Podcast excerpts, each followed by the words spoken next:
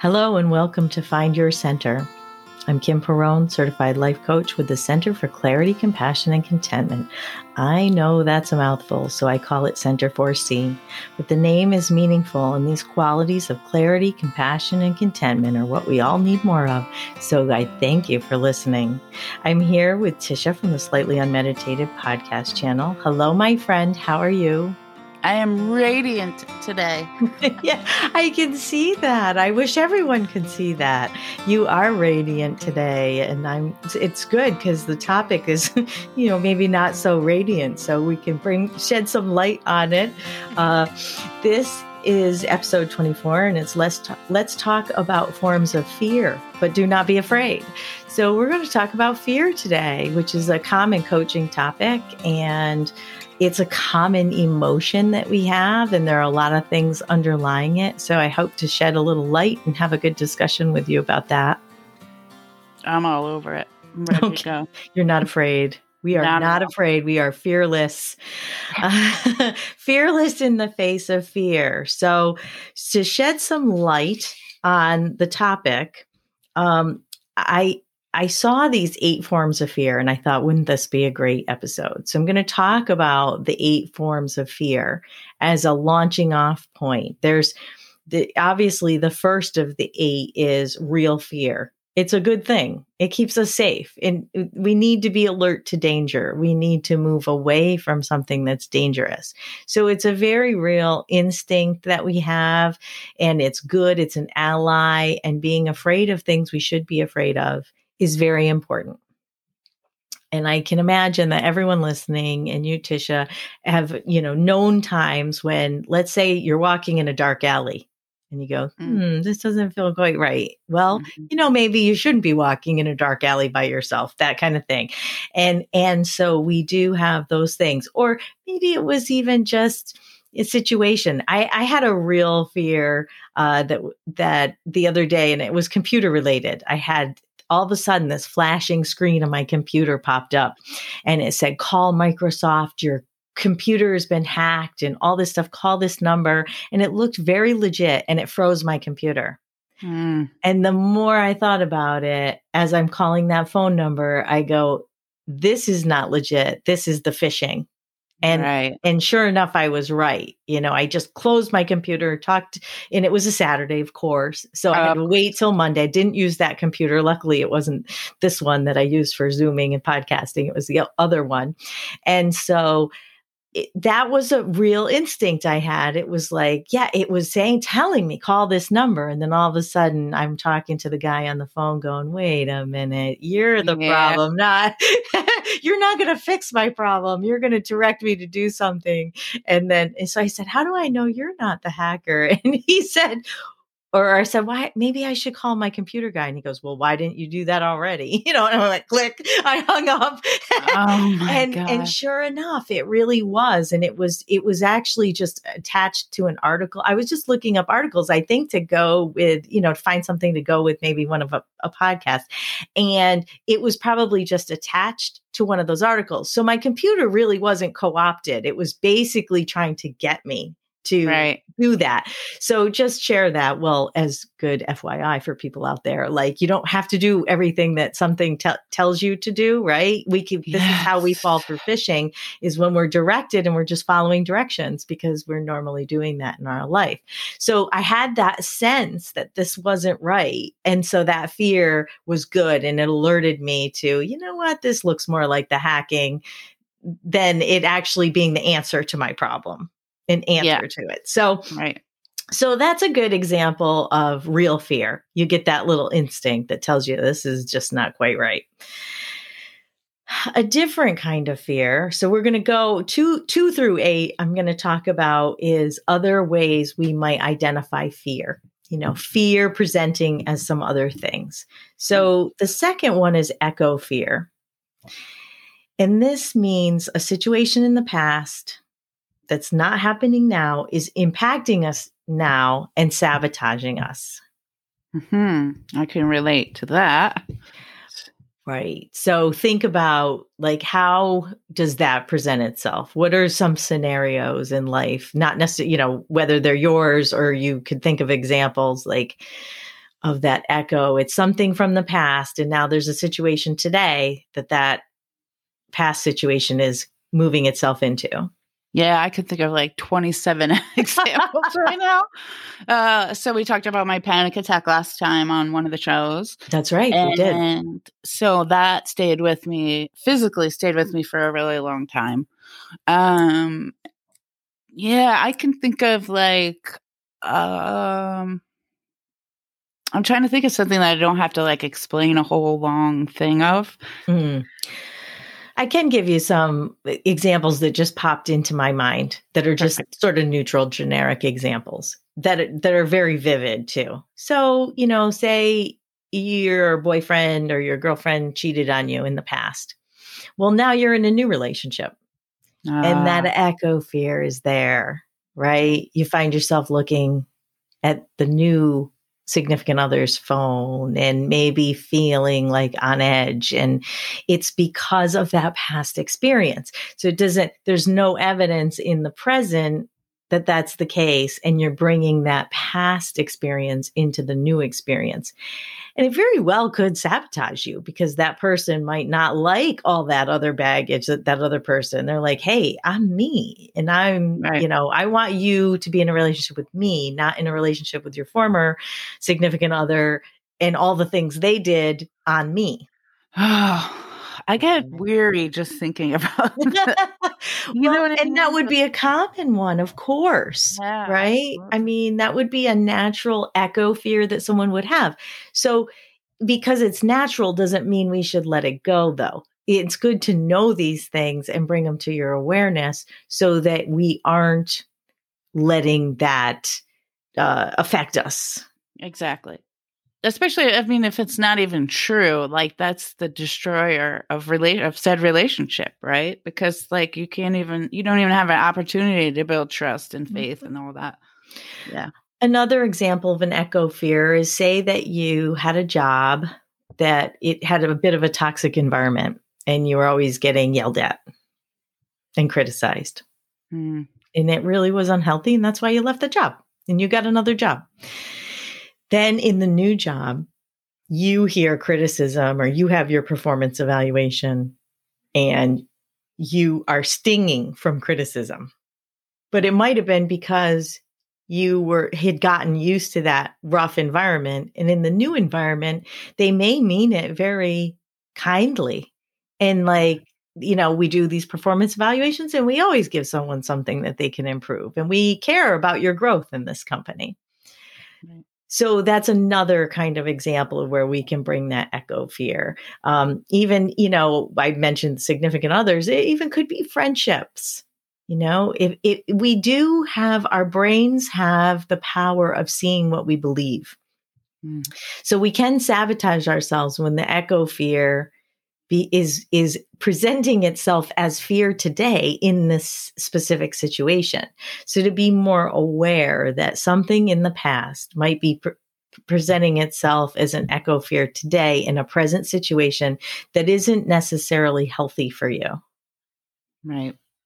And then you yeah, go ahead. Go, no, I know. I just started thinking of like other examples of that. How you know, being in um any situation like that was a bad deal for you and then you're always letting that fear kind of get in the way then nothing's ever going to get better until you recognize it yeah, that's, that's your self sabotage too. I mean, right. you could actually be making a self fulfilling prophecy if, if say you were paranoid because you really needed to be at this company that was all backstabbing, and now you're in a new company. You could actually sabotage your time there because you behaving like people are out to get you could make them say, hey, this person is not a fit. Right. That's not going on here. Right. And yeah, you're not giving yourself a chance to even, yeah. Right. So, and actually, we can think about this too. I would say this one, in recognizing this, seeing it in others can help us be more kind. We, mm you know, we might be seeing it with a friend more clearly, even. They might be telling us something, and we might be brave enough to say, Is it true? Or is that an echo fear of, you know, the last relationship you had with Sean with the new relationship and then just cause them to think about it. Or the same thing with a job. Mm-hmm. Right, right.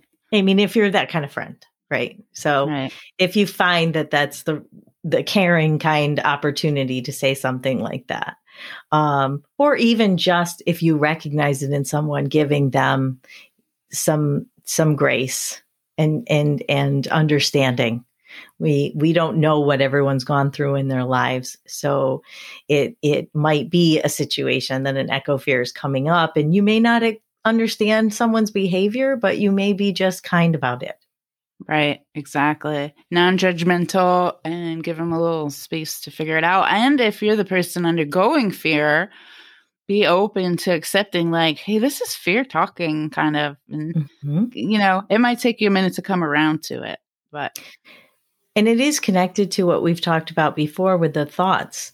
You know, we're having thoughts all the time. They're not necessarily the absolute truth. It's an interpretation of evidence that we see.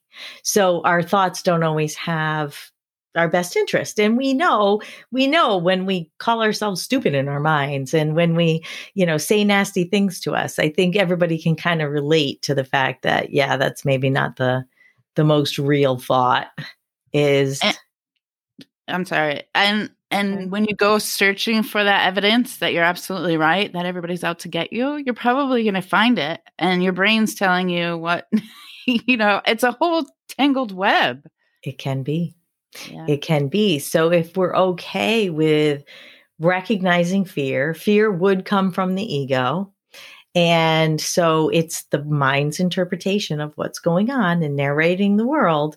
If we can just challenge it or be aware of it. When we feel fear, to dig a little bit deeper and say, you know, what's what's going on? Is this real or is it one of these other kinds of fears? The next kind of fear is perfectionism. Mm-hmm. So, perfectionism is a form of fear. It's a fear that's disguised as being so good that I have nothing to fear. I need to be above reproach. I need to do things to the nth degree to be okay.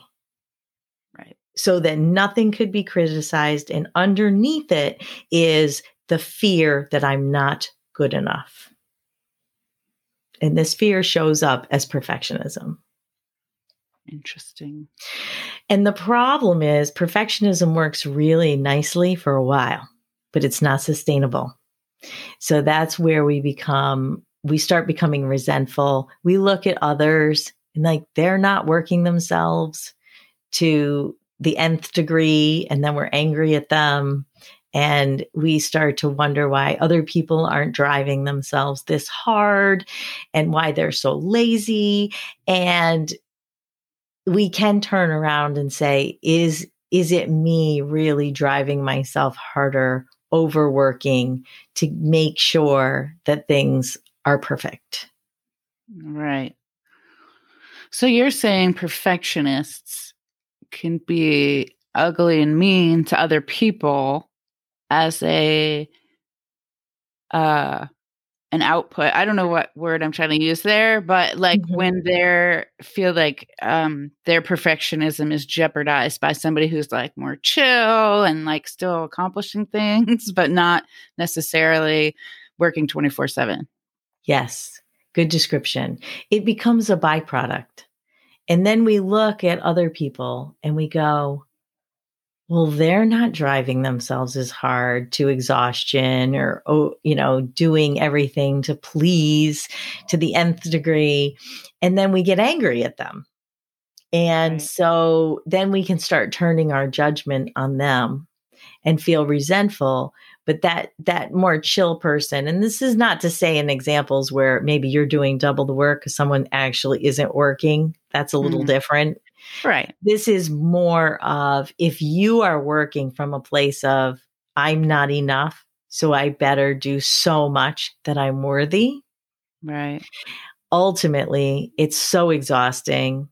It's so draining and it's so difficult on yourself that you will eventually feel resentful towards other people.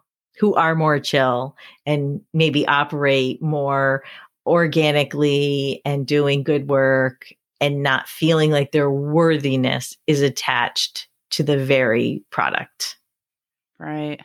The best thing I ever did was come into this whole experience just authentically and totally admitting that I have no idea what's happening. yes. Like even the podcast. So that's another yeah. way that perfectionism can turn into a fear because you might not do something that you don't fully have mastered. Girl, let me just tell you what. Right. We haven't talked about it yet. You haven't talked about it yet but and I'm not going to out myself here, but I'm working on something behind the scenes that even you don't know about right now. And that is exactly the come to Jesus moment I had with myself over the weekend. Nice. That I was like, I literally had to watch some YouTube videos about some stuff and I still followed through, even though I still like didn't really know what I was doing. I would get tripped up for just a minute and then I would hear Kim in my head. And you then would. I, would, I totally would. My Jiminy Cricket, my Kiminy Cricket. Oh my God, I can't believe oh, I didn't. Oh, that's a good How did one. I not think of that earlier? but I would, I would feel that fear coming. And then I would just be like, you know what? See, like, see you later, sayonara. And I would stop focusing on it and keep moving forward. And this is so timely. And while I've never really let fear stop me, there absolutely have been many, many, many, many, many moments where I didn't uh, choose a path or follow through with something because I was like, you know, eventually I it came to me like, well, you're not good enough to do this. Except for now, and this podcast, of course, was the first example. But as that confidence grows, now it's carrying over into other things. And if you were a perfectionist, you wouldn't have even gotten off the starting block because you would have been staying in the mastery. That yeah. which I've done a, hundred times, a thousand times, a hundred thousand times is where I belong. Mm. Because it's just too risky. Because in the perfectionist mode, when your worth, your worthiness is attached to the product, you don't give yourself the opportunity to fail, to try, to know you've tried. And even if it did fail, it, it may lead you to another step. Oh, failure's the best thing that's ever happened to me. Like, if I didn't fail at 30 other things, I wouldn't be doing this now. Absolutely. And it's definitely failure is not failure. No. Yeah, failure is a lesson and we've talked about that on another, and we talked about that even in the um, it, one of your episodes too, in the obstacles to spirituality. Is like how you can look at things completely different. Mm-hmm. Failure is, uh, wow, I'm glad I tried. Wow, I learned something new. Failure isn't, it's not a label I'm wearing. I'm not the failure. I'm having an experience of trying something and having it not work. Yeah, and it didn't take me long to like adjust to that. I mean, granted, I've always sort of had that attitude a little bit about trying new things and the the road not taken. That's always kind of been my motto to an extent. And then when I get deep into the trenches and I'm like, mm, I can't do this, you know, until this weekend. nice. I can't wait to hear all about it. I within 2 days I was already in that cycle of my brain where like what are you doing? You know, like I, I wake up the next day after really just dedicating a whole day to something. And then I'm like, what are you doing? Like, this isn't going to work. And then things actually didn't work out as I had hoped they would. They seemed like overwhelmingly difficult. And I quit for like a split second. And then I was like, no, I cannot. I have to follow through with it. Like, I literally was life coaching myself there you go. At the kitchen table. Like you've got to do this. And it turns out what was what I thought was super complicated was not complicated at all. And then I ended up like just go for the whole day. I was so productive. I didn't even know who I was. That is flow, my friend. You immersed yourself in this new project and you were so focused and it was just flowing and you were absorbed and time just it was it's like a time warp right time just goes honestly uh, it absolutely is a time warp yes in the best way, right? Yeah. And that's so Yeah. good for your brain too. So I'm so excited to hear, you know, what what it is. So after Yeah. after we're done taping, you'll hear all about it. We'll let you go. Um, the next form of fear is the inner critic, the voice in your head that says you're not enough, you didn't do enough, and you can recognize that when your inner critic is saying all those things, you're scared. It's fear. Yeah. Yeah, I the um four agreements I think we did Mhm. on off the shelf was a had a huge impact on my inner critic. Like I can now hear that as a separate voice. I've actually assigned it like this Muppet voice. So it becomes kind of laughable when it starts talking to me. And then I don't take it so seriously. I don't know if that's a little woo woo oh, crazy or not. excellent. that is excellent because to to actually give it a separate voice allows you the distance to debate it a little bit, and that is the ego. Right. So the ego, the inner critic, the ego is just, you know, it's got that box in mind. It's, it wants to keep you safe. It, it wants to be, um, your troubleshooter, your problem solver. It wants to anticipate the problems. It wants to keep you in your problems until you solve them. And not all problems are solved overnight. So to really see that inner critic might be just trying to keep you safe because let's say maybe you tried something and it didn't work out. And this is a new and improved version. It would be the ego that says, yeah, don't go back there. Don't try that again. Yeah. I think um in the book the description of the inner roommate being a I mean the inner critic being well, roommate whatever, being a physical person speaking to you the way your brain speaks to you you wouldn't last like 10 minutes with them in the same room. You'd kick them out, right? So like that is a huge that was a huge impact on my uh, ability to like disassociate a little bit. I'm not saying I'm a perfectionist at it. Like I don't, I haven't, I have to sometimes like go a half hour and then be like, whoa, you know, it doesn't always kind of make itself known right away. But and that was the untethered soul with Michael Oh, that- Singer. yes, the voice in your head, the inner roommate. right, right. Sorry. Yeah, that's okay. Well, in Four Agreements, they talked to that too. That's like, don't take anything personally. Right. So now it's like, oh, you know, my boss gave me a dirty look. It must be about me. Well, it might not be. Right. Yeah. the inner critic, like it must be you.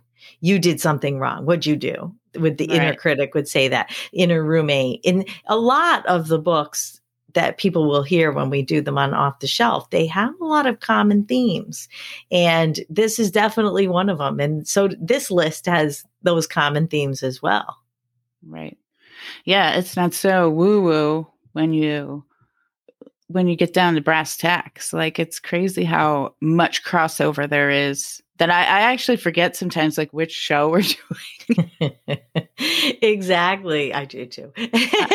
and and also it's it's not you don't have split personality or any kind of personality problem if you do see the voice in your head, that inner critic, um, the ego's voice as something that's a part of you and not all of you. Right. It's it's a good and healthy thing because not all our thoughts have our best interest. And you know, that inner critic that's trying to keep you safe and trying to have you not try something again after something failed, we know that that's not the healthiest. It's like, what would we get back on that horse or try and, you know, find a new and improved way. If it's, if it's in you and it's a desire in you to do something, you should try and believe in yourself. And, and, you know, one failure certainly isn't evidence that you should be abandoning ship, but the ego's concerned and the ego doesn't want you hurt and the ego doesn't want you disappointed. That's that part of us that would try and protect us from trying again. Right. All right. Another form of fear is avoidance. So now, let's say in an example, you've convinced yourself that you really want to do something, and then you don't do it. And then you shrug your shoulders and you're like, well, it's not really that big a deal. I Right. didn't. It's not that big a deal. So you might just be avoiding it, avoid having trouble getting off the starting block. The fear has now come in the way, and you're, it's really just something that you're starting to shrug off. Yeah, like tax preparation, right? Every every year I have this giant fear of doing it. And then I put it off for so long that I have no choice but to do it. And then like it's never as bad as I think. Like it takes a few hours. I'm pretty organized within my own self, but I'm not super organized like paperwork wise. So I have to go looking for everything in emails and bank statements. and then I end up like enjoying the whole kind of process, like that brain stimulation. And, and but I do it every year for 15 years. and and the avoidance too. It's like the avoidance of the pain or something that's maybe not our biggest skill or our best fun job of the job right? right? The the best the the task we dislike the most, putting it off or avoiding it. We know it's a big deal or saying that we're going to do something and then not. I mean, studies show we think when we put we put our feet to the fire when we say I'm going to write a book and we really don't. Right. Studies show that that really doesn't make sure that you do it because you just said it out loud. right. it, it's it's more effective if you have a count, accountability partner, but when you just kind of say things, it's interesting and counterintuitive that that doesn't necessarily on its own work. And then yeah, the avoidance like deciding you want to do something and then you're just, you know, not. You're saying it's important. Then you're acting like it's not important. Right. So that mm-hmm. could be fear. It's like, okay, what's blocking you from sitting down? Is it a lot of excuses? Oh, I don't have time, or I need a big block of time to do it. Well, make the block of time to do it. Yeah, right. so it to the next one is very similar, which is distraction. Distraction can be a fear. It's it's you know distraction is um you put something to do um you actually got it on the calendar now right? So you're not avoiding it. You you put it you block the time and now you're there. And it's maybe writing something mm, this is not a good example for you because you just do that all the time.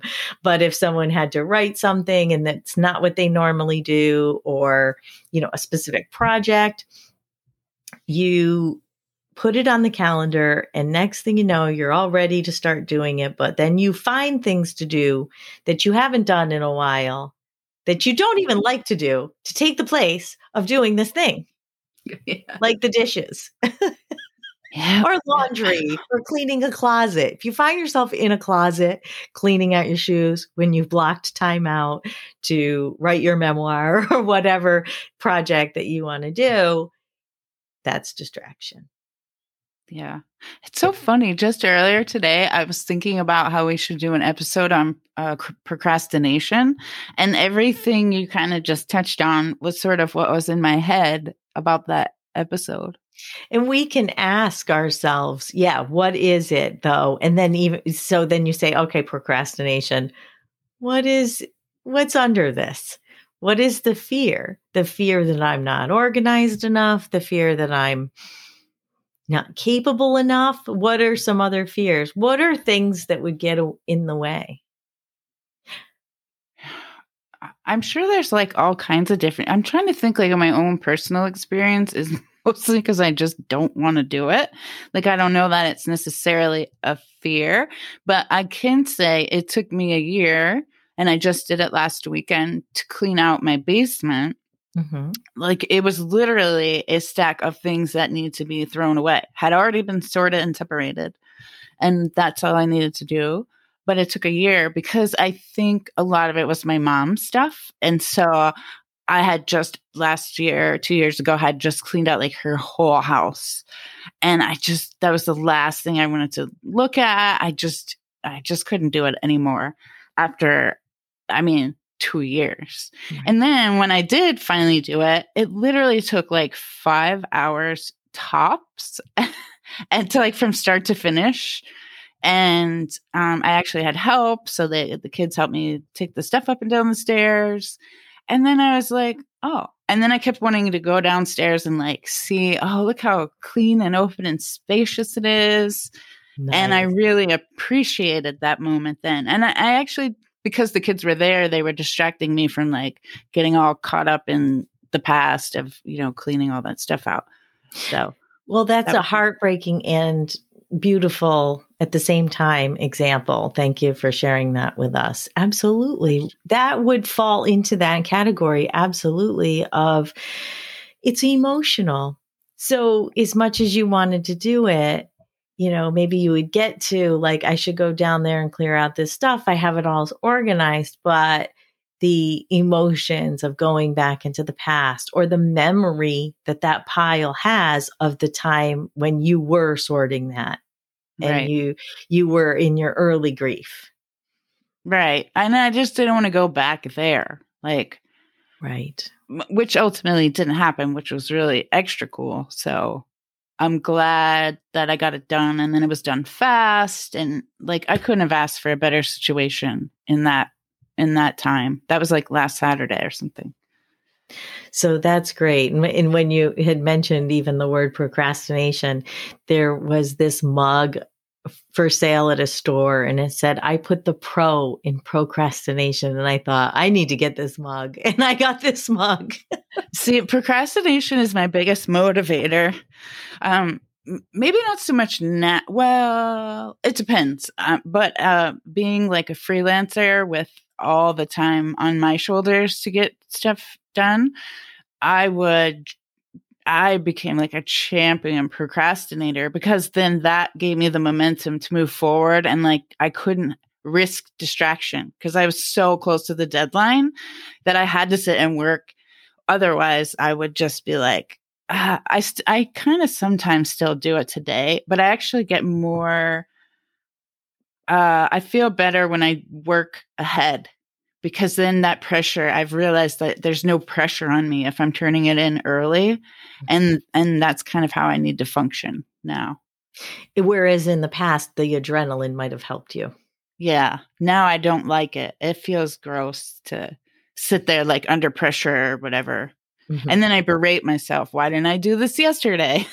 you know, like in in a in a good way like in a way that reminds me next time this happens not to let it happen. Right. So it seems like you've worked worked through that the the tendency to put it off and then knowing that that feels bad more often than not. Exactly. Where in the past i think everybody could relate a little bit to that adrenaline kind of helping them get it done yeah. well yeah, but maybe not so well right? So maybe it helped in the past, but it's not the way you really want to operate. Right. I think I'm prioritizing peace in that I can say, okay, well, if I finish this tonight, then I have the whole day free tomorrow. I don't have to get up and work right away. And that usually exhausts me. And then I don't want to do anything for the rest of the day. Like it's a whole process. Yeah. It's like procrastinational maturity or something. I like that. That's a new term, creative yeah. practitioner. But yes, procrastination maturity. I like that. You've you've done it. You've been the procrastinator, and now you are more scheduled. I'm re- I'm retiring from my procrastination championship. Yeah. the the next form is indecisiveness. So this is spinning around, confusing yourself, um, afraid to just pick, you know, pick a direction and learn a lesson or be successful, right? Indecisiveness is really thinking that we're we need to be overthinking all the scenarios and then not choosing one. So, would you think that the most popular form of indecisiveness is where do you want to eat? I don't know. Where do you want to eat? And people don't actually answer that question because they're afraid that the person isn't going to like their answer.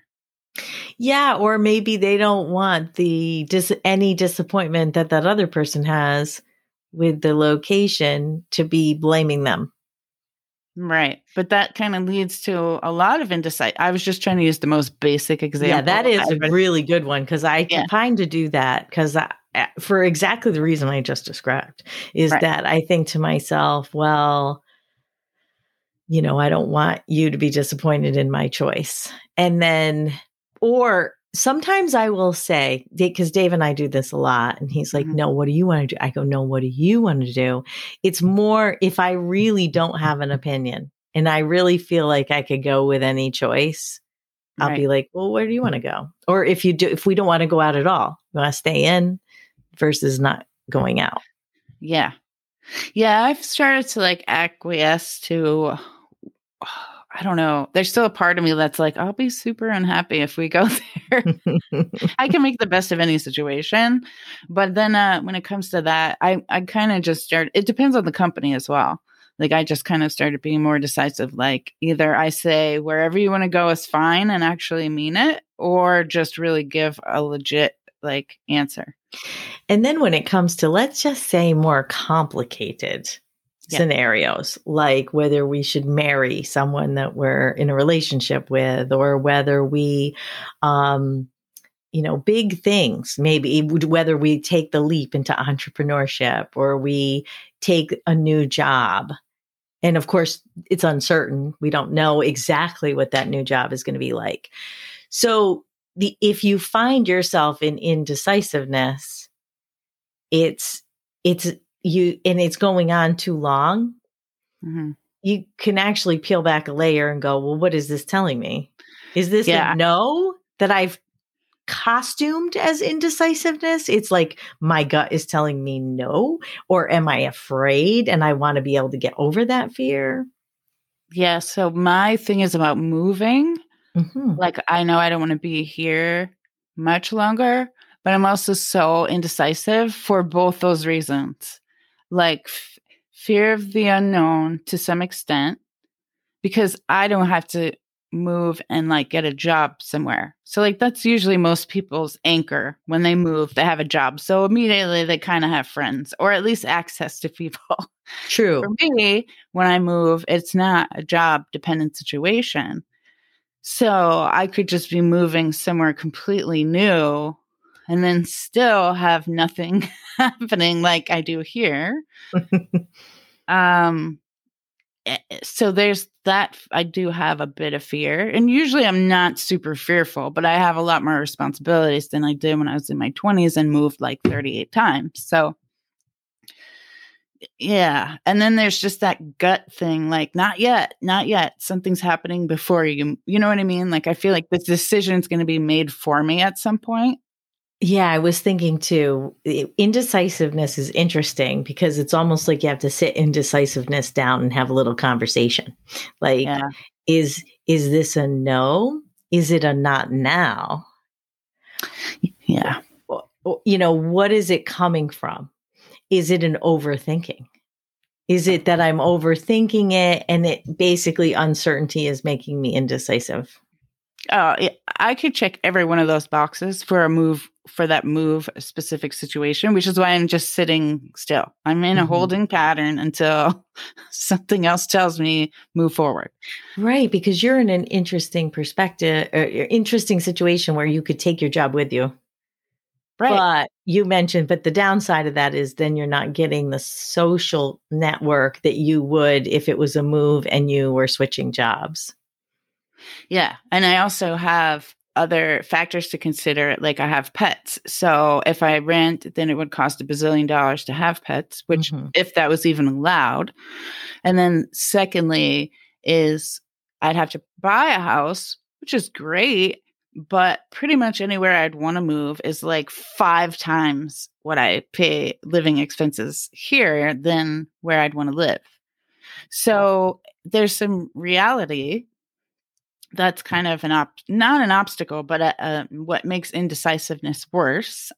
it kind of makes the decision for me. So I think Right you just there. brought it brought it up another angle to it, or is it an obstacle? And it's not actually fear; it's something that's a legitimate obstacle to. It's like a, a we mentioned four things so each of those is like a fourth of the the issue Mhm. right so there's legitimate obstacles there's some financial obstacles where you consider the whole expense of moving on then there's the fear of the unknown what if i move somewhere and absolutely hate it because i have to buy a house right for the pets so i'd have to like it yeah it's a lot This has been my mind game for the last like three years solid. There's probably not a day that goes by I don't think about. Interesting. So maybe it's you have to manifest the right opportunity. It's all I can do at you this just point. attracted in rather than pushing it out as a plan. I've like- surrendered. I've I really have surrendered to the process Yeah. for a change. hmm And then that probably really all told that shuffles or filters down into a not now. Yeah, which is interesting because I'm not that person. I'm a I've got this idea. Let's go right now. Mhm. Fear, fearless on some level, but again, al- along with procrastinational maturity, apparently I also have some other kinds of maturity grouping in as well, where I'm not so quick to pull the trigger. You know, I'm. I mean, I'm older and more tired than I was when I was 23, but Right. And then peeling the layers to see it's not a fear, it's really some logistics that are important and real. Yeah, more often it's logistical than fearful, but there is, I would be lying if I said there wasn't some element of fear. hmm hmm Yeah. So indecisiveness, us, you know, swirling around or overthinking, um, confusing ourselves. It, depending on the scenario, if we do see it and recognize it as a fear, when we peel back the layers, Mhm. then it's like, am I willing to take the leap and learn a lesson and have an experience?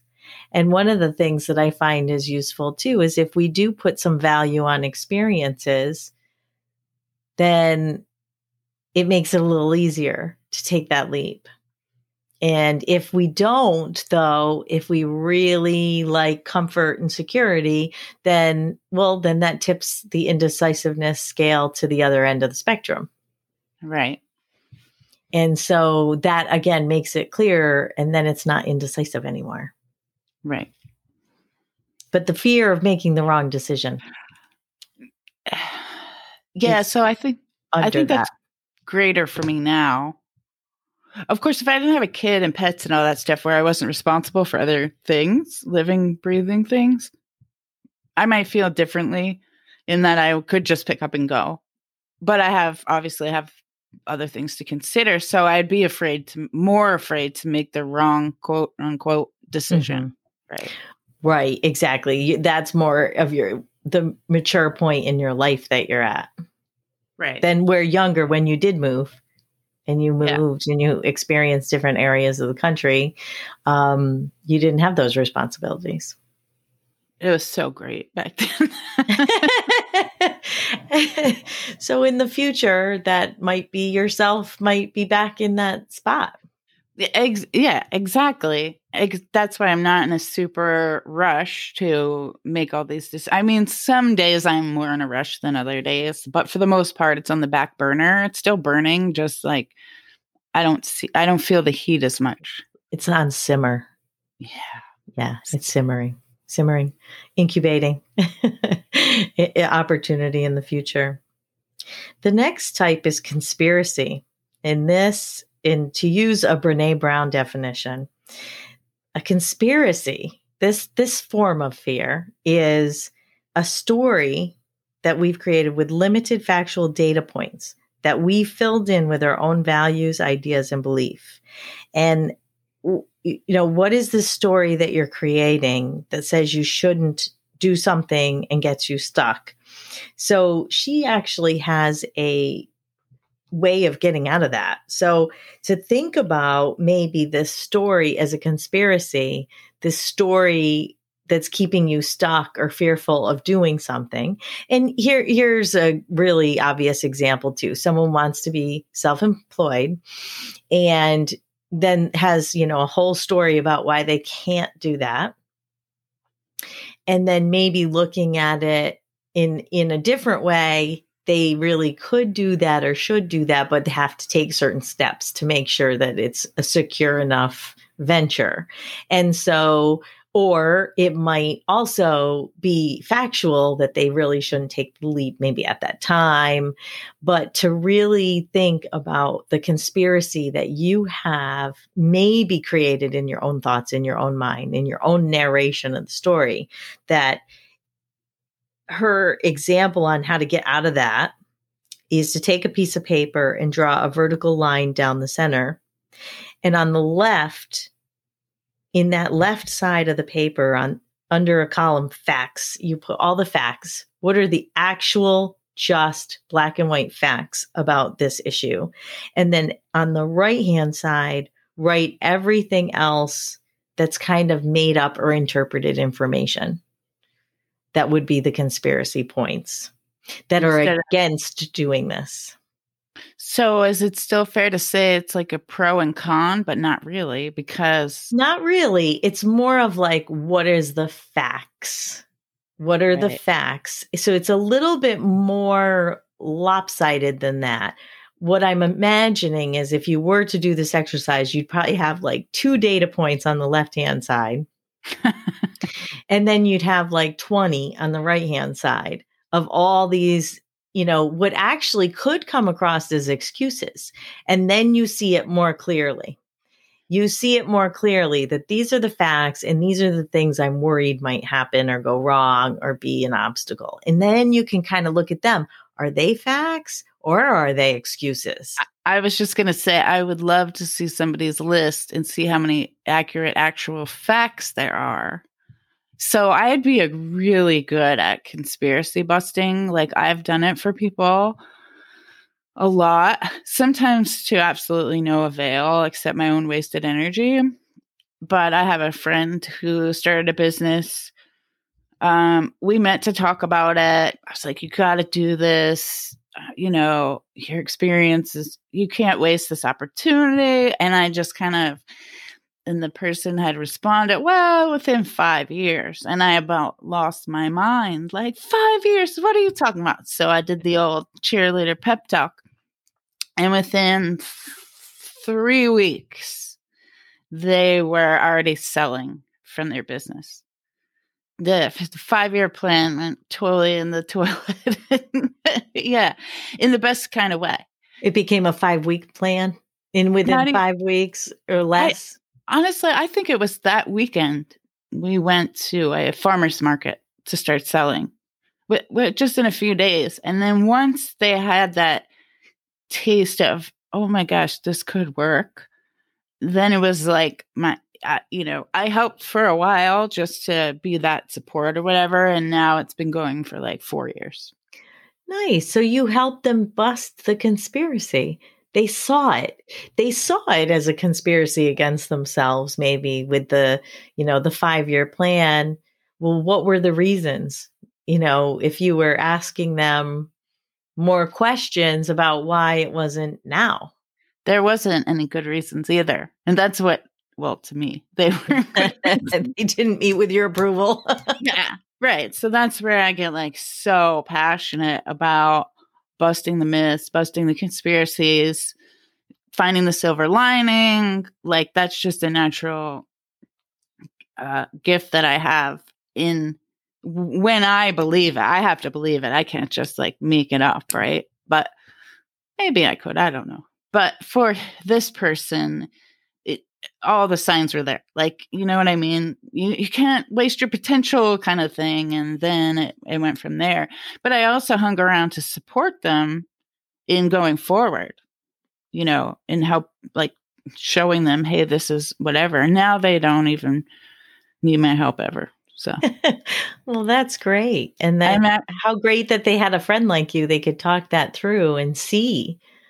Right. But the five year plan really just had a lot of fear in it. Yeah. Yeah. And then there's a lot of other people who I can bust through the conspiracies with them and I know they see the light. I, I see it on their face. And then ultimately fear gets them. They'll go to bed that night, wake up the next day and be like, nope, I'm out. so, you know, which, hey, that's their business. I mean, they, if they obviously weren't able to get through one night of sleeping on it, then obviously it was the best decision for them. And it's not indecisive anymore. So it's just more, it was like a no, not now. No, not now. And maybe that was an instinct. And and we don't really know how that would really play out, but at least they went through that exercise. With yeah. I just hate seeing people waste like their potential and uh, being a road less taken kind of person I just think everybody's on board with that. Yeah. Yeah.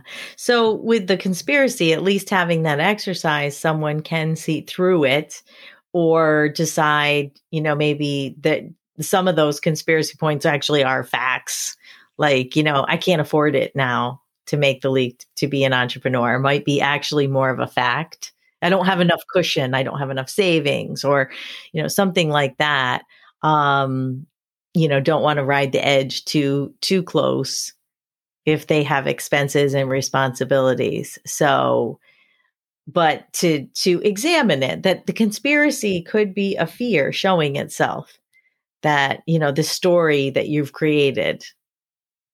Right.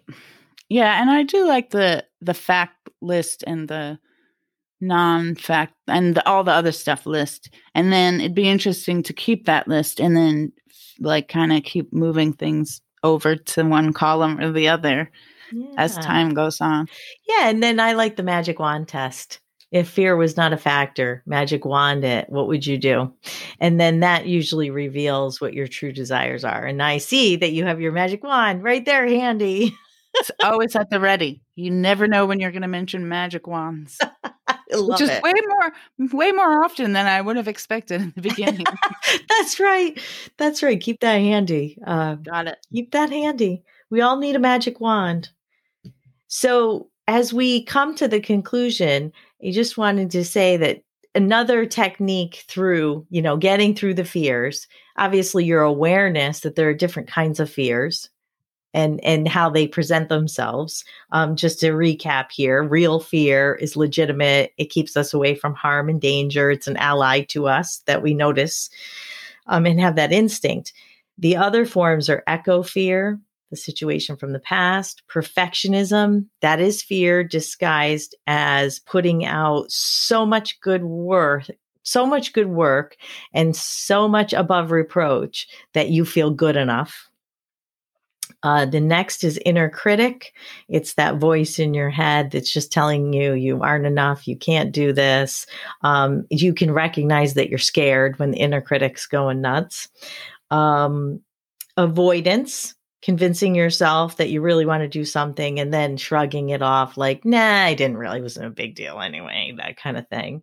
Um, distraction, you're actually now putting this thing that you want to do on the calendar and finding all kinds of things to distract yourself from actually doing it, even things you don't like to do normally, then you really know. The next is indecisiveness, which is just spinning around, confusing yourself. Um, and and it's different than not than making a choice to choose later which is kind of what your example of moving is probably you're really more it's not indecisive it's it's making a decision that you're going to make the decision later uh, and then conspiracy. What are what's the story you're creating around this thing that you want to do? And what are the facts? What are the facts and what's the story or the excuses or the um, your ideas and your beliefs even about yourself what it, what are all those pieces that you're putting together and then writing that out left hand side the facts right hand side the you know what what's the story so, enlightening yourself to the eight different types of fear is sort of like the episode about expanding your emotional vocabulary so that when you know these specific words that when you peel the layers away it's easier to kind of identify what needs to be fixed. Yeah very nice connection that i hadn't thought of. Yes we're raising more to our level of awareness hmm. and looking at it a little more objectively, knowing that the ego is creating a story, knowing that we have emotions and feelings, and putting the two together, and knowing that there it's it's not all just regular fear keeping us safe. It might be keeping us down and keeping us hidden and keeping us small. And to be aware that that doesn't happen and knowing that not everything you are afraid of is like a real legit fear. It might just be your stupid inner roommate telling you dumb stuff that you shouldn't listen to. Right, exactly. A very, very mean inner critic. And for you to be able to get over that, or an echo fear sabotaging you um, by just never wanting to be in that same bad situation again, but holding you back from the opportunity for you not to be. And so for you to be able to think about that more critically. Right. Okay, so now everybody listening has to write in on social media or by email and tell me what voice you assigned to your inner critic. Right. So nice. I, I just have like a generic Muppet voice, not anybody specifically. I, I do kind of see Oscar the Grouch pop through in my visual, but yeah, just some kind of annoying voice. So now I'm curious what other people would assign there. Or even a nickname like Igor. My ego is called Igor. Oh, yeah. And I'm like, oh, there you are. But people have like Clint Eastwood or I don't know, Elmo. I don't know. So I'm trying to think of like distinctive voices that you can't kind of get out of your head. Absolutely. Great, great idea too. And one then one last thing too, wanted to let people know. You can follow it up with a visualization and and just taking some time to visualize and here are some prompts for that. Um, is one what is something in your life you know you need to do, but you're avoiding doing? Two, what is the story you're telling yourself about why you shouldn't do it? And three, what's possible if you break free?